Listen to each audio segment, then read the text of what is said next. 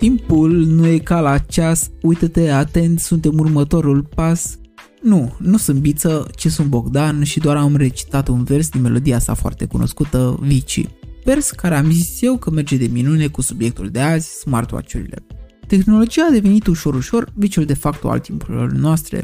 Nu ai cum să nu realizezi că telefonul mobil, calculatorul și multe alte gadgeturi moderne au început să ne ocupe viața nu doar cu folos, ci și o leacă destructiv, ceea ce transformă această dependență uneori într-un viciu. Dar stați fără grijă, smartwatch-urile nu fac subiectul titlului melodiei, ci doar a acelui vers. Vers care strică liniștea în domeniul patronat de zeul Cronos și a făcut să nu ne mai uităm la ceas doar pentru timp. Și, recitim versul, mi-am dat seama de un lucru. Noi chiar suntem următorul pas, pentru că ne-am obișnuit să ne măsurăm zi de zi activitatea fizică după numărul de pași contorizat de ceasurile inteligente de la mână. Noile ceasuri de la Huawei sunt mult mai mult decât un contorizator de pași. Apărute aproximativ acum două săptămâni, noile Huawei Watch 3 și Watch 3 Pro devin urmașii de drept ale ceasurilor din generația a doua, GT2 și GT2 Pro.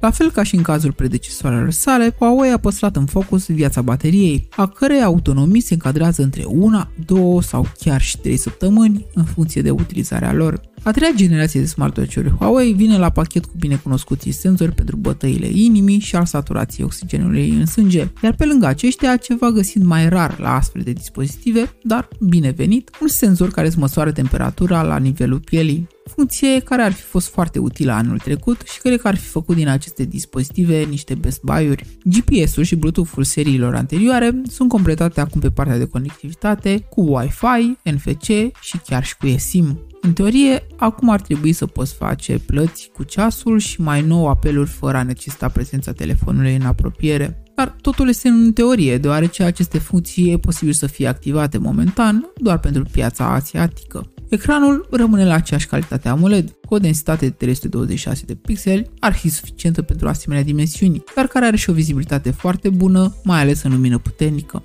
Pe partea de software vine cu o variantă de Harmony OS specială pentru ceasuri și care oferă o varietate de aplicații. Aceasta este instalată pe un sistem destul de încăpător, cu 16 GB memorie de stocare și secundat de 2 GB de RAM pentru a-l păstra mereu fluent și chiar la o utilizare mai intensă. Calitatea materialelor folosite sunt premium și nu s-a făcut deloc rabat. Cureaua de piele este chiar mai groasă decât cea folosită pe Pro-ul anterior, iar carcasa acum puțin mai mare este de asemenea din titan cu spate din ceramică. Totul până acum a fost pe plus, dar minusurile, în primul rând prețul, care a fost mereu compensația la meniul și opțiunile sărăcuțe pe care sistemul de operare le oferea. Dar odată cu Harmony OS, acest lucru se pare că se va schimba. Al doilea, după părerea mea, ar fi compatibilitatea cu alte mărci. Pe scurt spus, dacă vrei să te bucuri de toate opțiunile lui, va trebui să-l folosești împreună cu un telefon Huawei sau măcar cu unul cu Android. Merge și cu iPhone, dar nu recomand. Personal cunosc situația pentru că dețin un GT2 Pro, iar pentru a reuși să ascult în vreun fel muzică cu ajutorul lui, a trebuit să mă transform într-un fel de Android Jedi developer. Ca și concluzie finală, mă bucur să văd că Huawei a știut să evolueze pe partea de autonomie a bateriei, punct deja foarte la celelalte serii. Nu am intrat în detaliu privind toate funcțiile pe care acestea le pot oferi, pentru că e clar că acest tip de gadget și-a depășit de mult statutul de simplu ceas și notificator de mesaje, deși aceste două funcții sunt și în prezent cele mai utilizate. La revedere!